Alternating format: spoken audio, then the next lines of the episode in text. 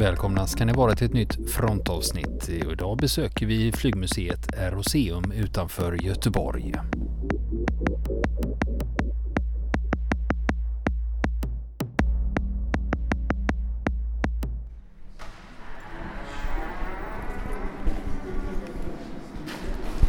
Så, då ska vi se. Då har fronten kommit till eh, Aeroseum, flygmuseet eh, utanför Göteborg. Ligger på hissingen. Här låg ju då F9 Säve, Göta flygflottilj. Eh, den startade ju under andra världskriget och låg kvar här till 1969 när den lades ner. Och det första man möts av när man kommer in det är en klargöringsjeep.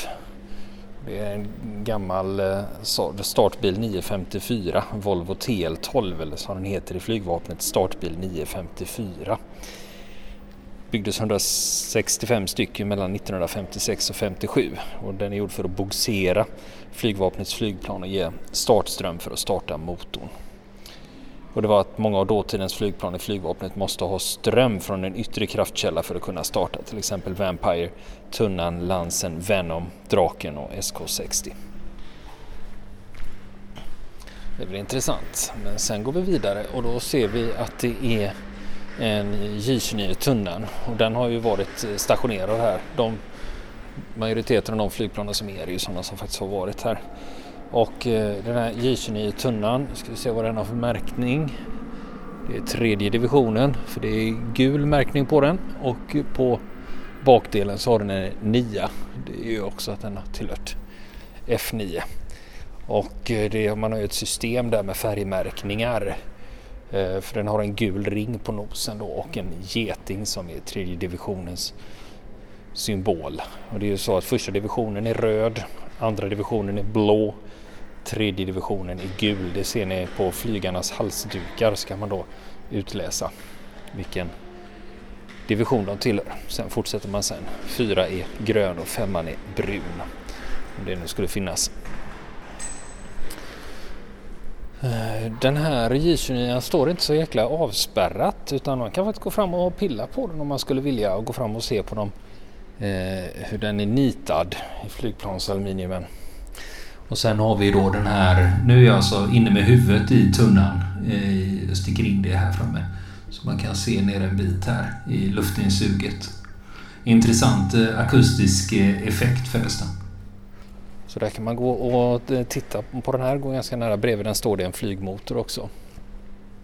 De har också en notering här att transporten hem av denna J29 sponsrades av Musikservice.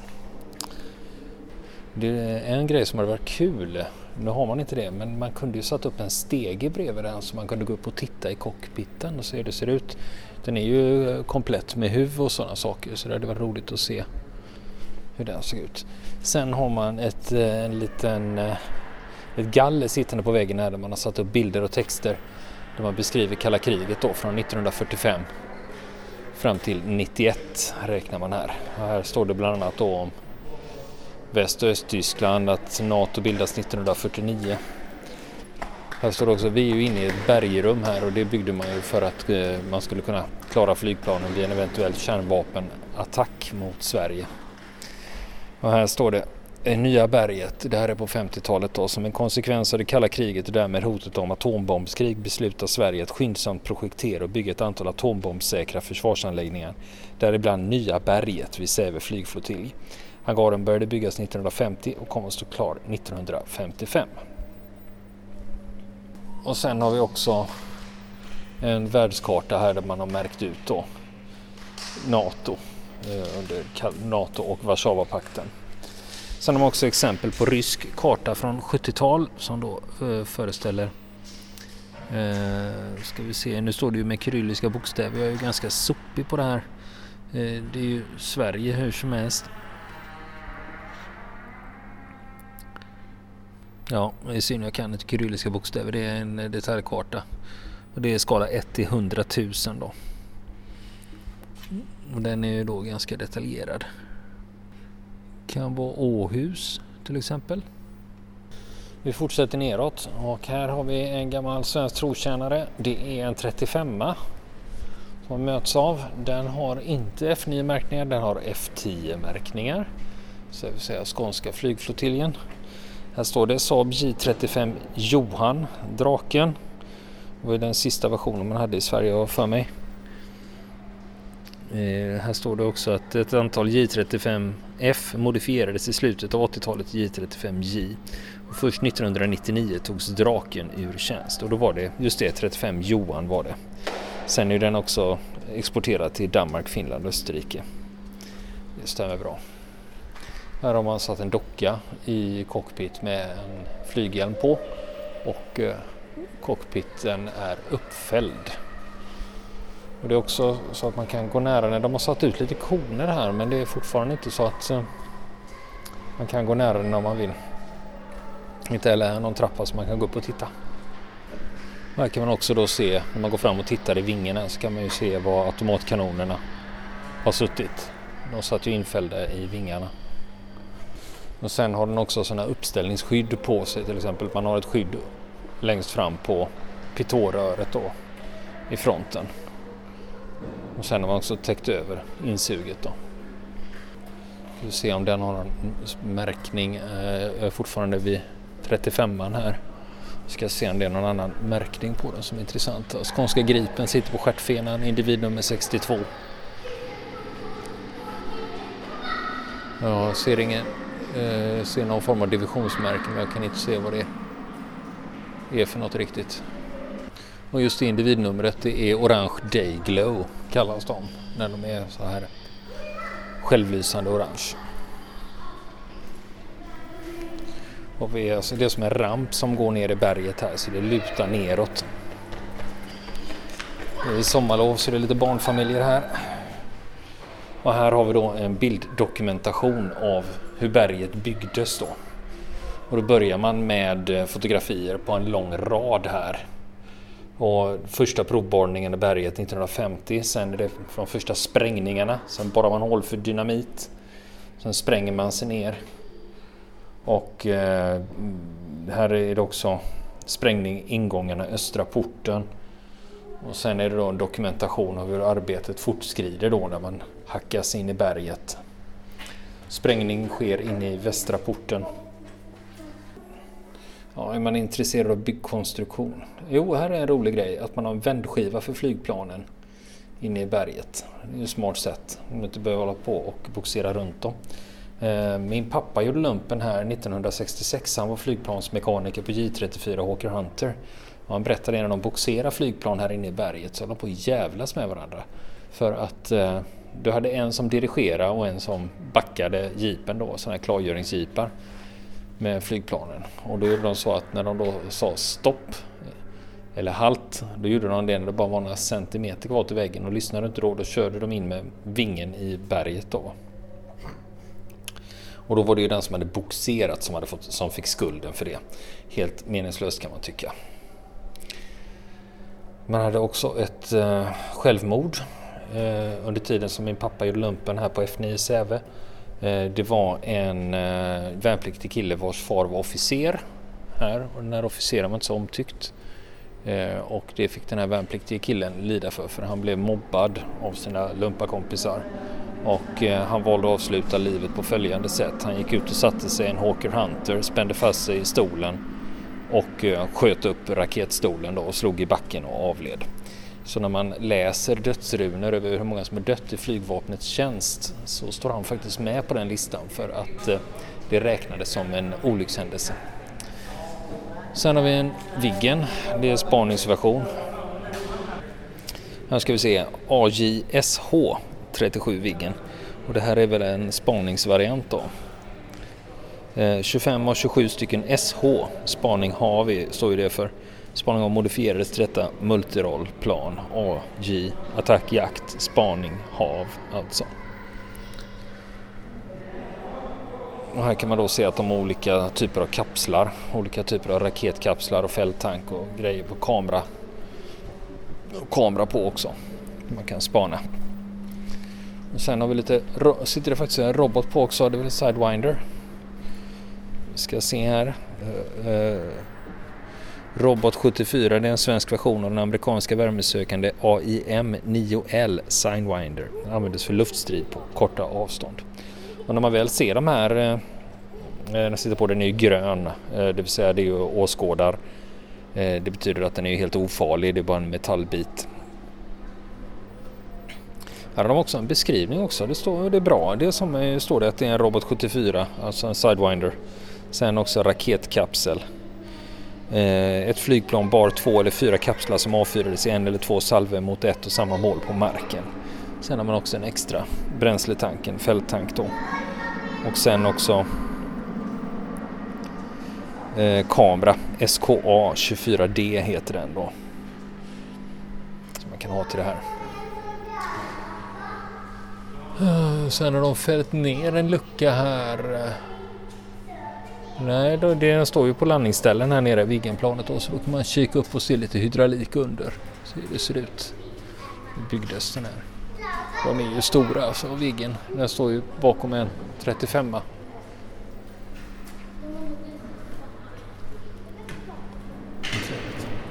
Sen har vi också ett eh, rum bredvid här som in i väggen där det står om atombomben. Och här är då atombombens historia med lite bilder och information om Hiroshima och Nagasaki.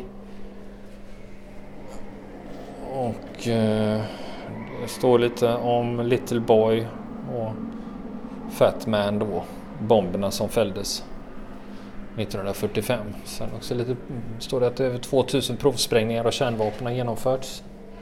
Och sen också lite information om Tsar Bomba, alltså världens största kärnvapen. Vätebomb på 57 megaton.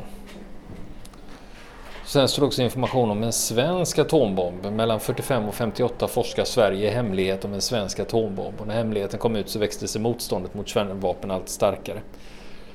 Och vårt svensktillverkade attackflygplan A32 Lansen var tänkt som kärnvapenbärare i början medan man projekterade ett nytt flygplan som heter Saab A36.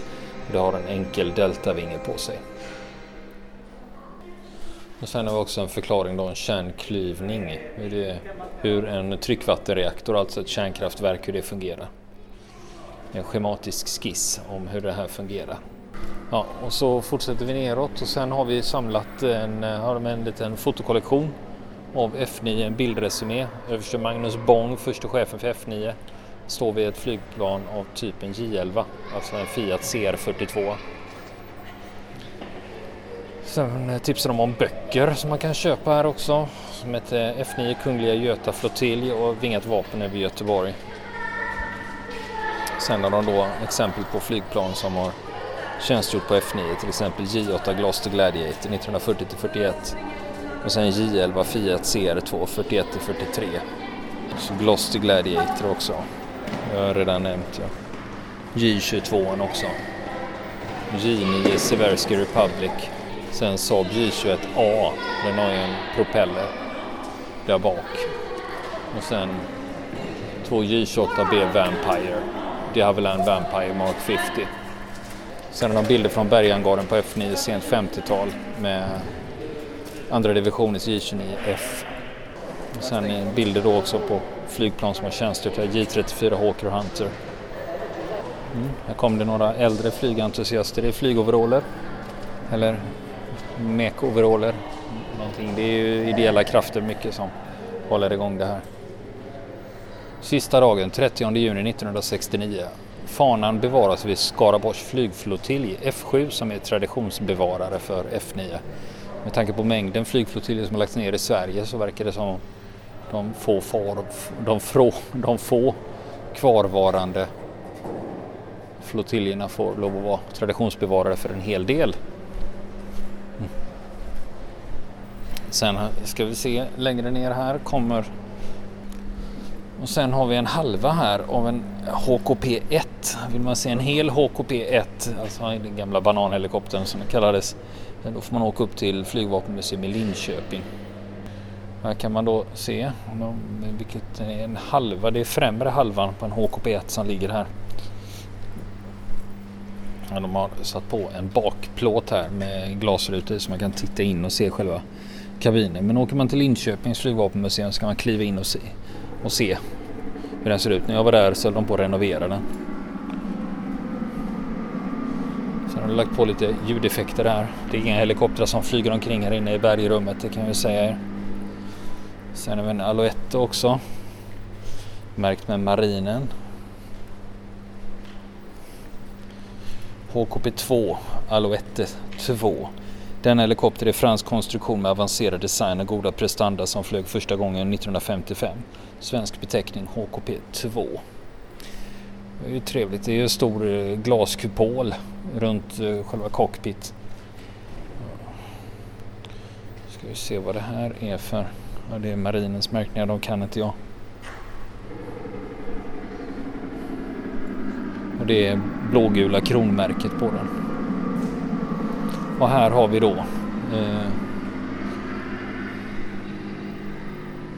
en HKP3. En Augusta Bell 204 som den heter. Den bygger ju på den amerikanska Bell Ewin alltså. Enmotorig helikopter som flög första gången 1960. Helikopterna som dess produceras i stort antal i USA. Där är det Bell som har tillverkat den. Sen i Italien då Augusta Bell och i Kanada där var det Bell. Främst, främst har helikoptern använts för militärt för transport och sjuktransportuppgifter men till viss del har den också producerats för civila köpare. I svenska försvaret har helikoptrarna beteckningen HKP3 och utnyttjats både inom flygvapnet och armén. Och den här HKP3 som står här den har F16-märkningar, individnummer 95 och den har ju räddningsdekalen på den här Air Rescue Swedish Air Force med en, eh, det är ju en kolibri och en livboj på. Och eh, här kan man då se, det är de här det är skjutdörrar. Så kan man då se att det, sitter, det ligger en patient där inne på golvet. Och eh, sen har vi en sjukvårdare då i M59-uniform som tar hand om honom. Vill ni höra mer om själva helikoptern, hur de fungerar, så har vi ett specialavsnitt som heter Vietnam UN i Västerås. Jag har själv haft fördelen att faktiskt få åka med en HKP3 en gång under tiden de var i tjänst med svenska flygvapnet. Sen har vi HK5, HKP5A och det är en JUS 269. Det är en lite mindre helikopter. Den har ju bara plats för två personer. Ser ut som en liten mygga i jämförelse med den står bredvid Ewing som ser rejäl ut. Armén är det märkt, individnummer 95. Och sen har vi helikopter 6 också och det är en, 200, det är en Bell 260 Jet Ranger. Och sen har vi HKP 9 också.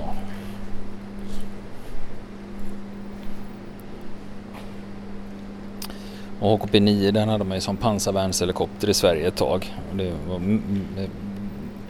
tillverkad av Messerschmitt Bölkow Blom. Flög första gången 1967. 85 hyrde svenska flygvapnet fyra stycken som räddningshelikopter. De fick beteckningen HKP 9B. Och HKP 9A var beväpnade fyra stycken RB55 TOW pansarvärnsrobot. De har två olika typer av HKP 9 stående här. Jag ser inte vad den har för märkningar. Den första här om det är armén. Ska vi se vad den andra har då. Semper Comperiumus. Det vet jag inte heller vad det är för. Och sen har vi en superpuma. HKP 10 heter det. Den är gråmålad med de nya kronmärkningarna på. Och det var en sån här som störtade utanför Rörö 2003. Och när man står bredvid den förstår man att eh, när en sån här smäller ner i havet, det var ju faktiskt här utanför, den startade ju från Säve. Den skulle ut och utöva flygräddning med, med båten Märta Collin från Sjöräddningssällskapet. Ni kan lyssna på P3 Dokumentär. De har gjort ett ganska nytt avsnitt om just helikopterolyckan utanför Röre. Så det är det som står i gången nerför då. Och nu kommer vi ner vid entrén då. Mm.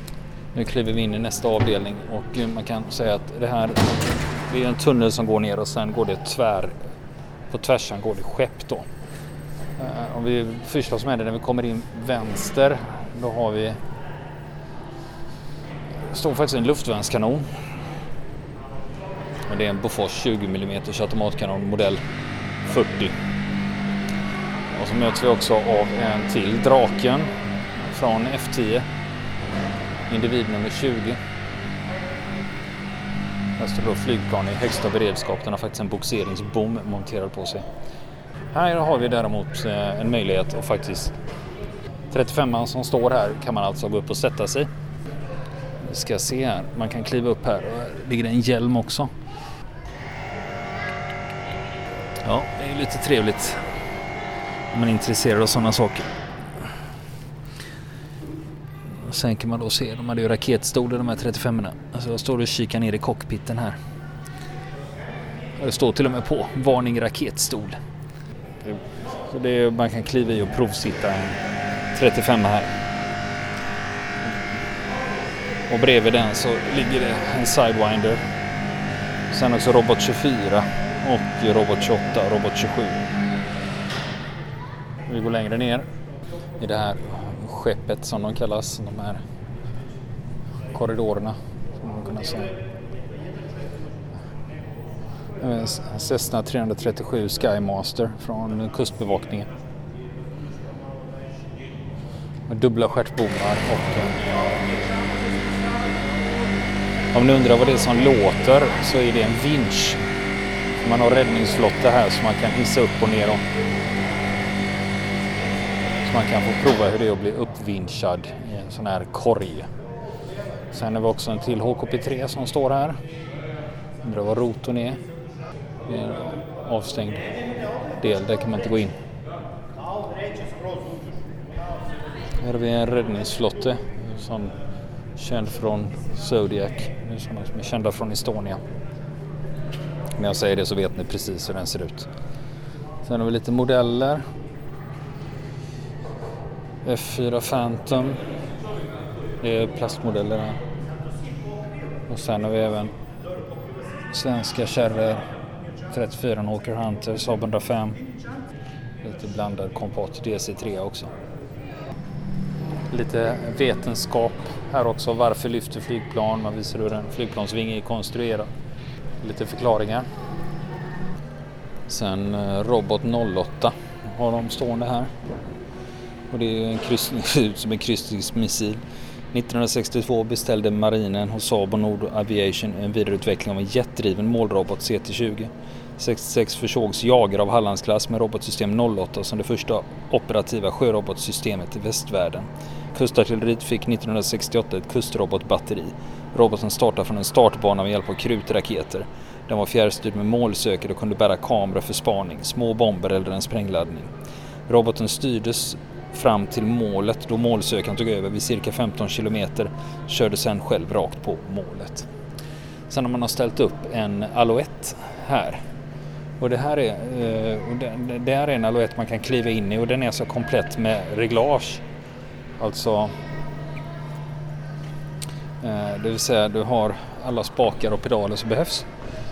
Och eh, poängen med den här då det är ju när man sätter sig i den att Eh, du kan vinkla rotorbladen med den. Eh, man gör så kallad cyclic så att eh, man kan se hur rotorbladen beter sig i olika lägen. Och sen också ska vi se här om pedalerna har funktion också.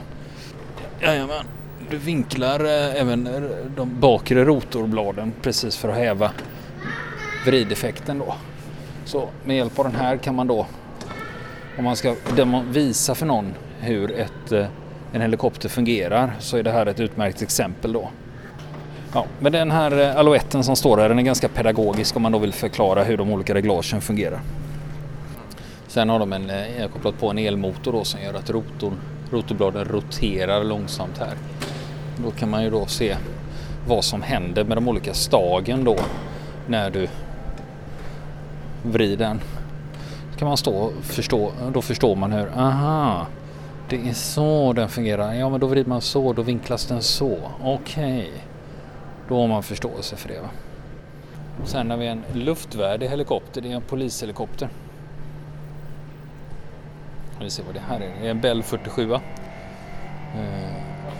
Bell 47G.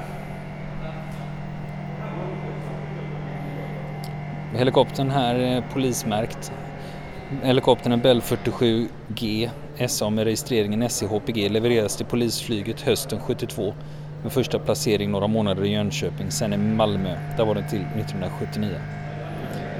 Och de skriver också att den här typen av helikopter är mest känd från tv-serien MASH. Sen bakom den så står det en eh, Lansen J32. Här har man också en eh, bildutställning som visar hur eh, det har gått till när man har plockat ur motorn ur den här. Då. Så har man en skyltdocka som ska föreställa mekaniker som står och rotar här. Det står att prototypen till Lansen flög första gången 3 november 1952 och det producerades fram till 1960 i tre versioner. Attack, jakt och spaning. Även här har man lite, eh, lite beväpning, attackraketkapsel och lysbomb 71. Ja just det, Lansen-kärran här, den är F3. Har den som märkning. Sen går vi ner, fortsätter vi ner de olika delarna här. Här står det ett silverfärgat flygplan. Det är ett Saab 91A Safir. Flög för första gången 20 november 45 som Saabs första civila konstruktion. Safiren användes av flygvapnet med benämningarna TP91, SK50B och SK60C mellan 1946 och 63. Innehar även ett inofficiellt världsrekord i nonstopflygning då Carl Gustaf von Rosen leveransflög en Safir från Bromma till Addis Abeba 5860 kilometer på tiden 30 timmar 52 minuter. Rekordet godkändes tyvärr ej på grund av ett oplomberat instrument. Och det här flygplanet tillhör det legendariska Uno Ranch och är den tredje serietillverkade Safiren. Det är världens äldsta Safir och hålls i flygdugligt skick av Göteborgs veteranflygsällskap. Och här har de spärrat av flyg, det här flygplanet så man får inte gå nära det. Man får inte hålla på och pilla och sabba om de är flygvärdiga. Och så en BHT-1 Beauty. Det är ett hemmabygge av Erik Bratt, Karl-Erik Hilfing och Björn Törnblom. Det är byggt år 1944. Intressant vad man kan göra. Man har ju fått igång en gammal HKP4 och börjat flyga här i här i Säve med den. Och här, men här inne nere i hangaren, här står en HKP4. Men det här är Yngve 69 och det här är Yngve 70 som, som flyger. De har videor här på det. Mm. Vill man flyga med de här så kan man gå med i Eh, deras flyghistor flygande veteransällskapet och betala, jag tror det kostar 1100 spänn för en flygning och medlemskap kostar 400. Så 1500 spänn, då kan man få en tur. Och den här HKP4 som står här, Yngve 69, den är eh, öppen så man kan gå in i den. Det är avspärrat, vi kommer inte in i cockpit men vi kan gå in i själva flygkroppen. Här har de satt ut eh, bänkar då med sådana här lastnät som, så man kan sitta på. dem. Så det är säkerhetsbälten på dem så man kan prova också och se.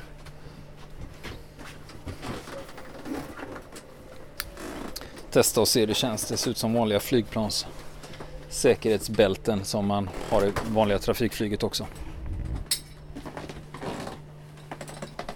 Ja, så sätter man sig här och så lutar sig tillbaka och eh, bara åker med. Det är trevligt. De har lite takbelysning här inne också så man kan se hur det ser ut inne i själva flygplans eller själva helikopterkroppen. Trevligt och så, så är ramp, rampen här bak då också. Så man kan gå ut eller in genom. De har fällt ner den. Eh, sen det, när man står uppe i kabinen här så det är ju nästan, jag är lite över 1,80 jag kan nästan stå helt upprätt här. Då kan man stå och kika in i cockpiten och se instrumenteringen. Och de här eh, sätena de är ju absolut inte permanenta utan det är sådana man kan plocka bort om man istället skulle använda den för transport.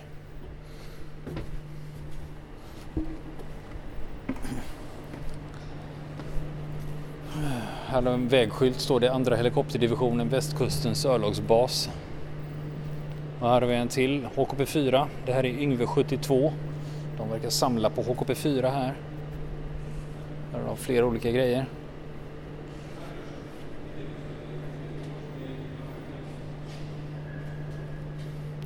Här har vi också eh, overaller och hjälmar för helikopterpersonal. Eliasson och Dellheden står det på namnbrickorna på. Där är Dellheden ser ut att vara ytbärgare. Han har ju torrdräkt på sig. Och eh, de har blåa halsdukar. Det borde indikera att de tillhör andra divisionen då. Här har vi också en utbärgare som hänger från eh, en vinsch på en, på en HKP 4. Man hade dem för utbärgning och ubåtsjakt och lite allt möjligt. Här har vi en till Alouette som står nere. Men här är det avspärrat. Här får man inte gå fram och pilla på grejerna utan här är det stängt. Men man kan ju titta i alla fall. Och nästa vecka fortsätter vi vårt besök på Eroseum. Vill ni komma i kontakt med oss så kan ni göra det via vår Facebook-sida som heter Fronten. Det är inga problem för er att leta er fram där. Eller också så mejlar ni på vår mejladress och det är frontenpodcastgmail.com.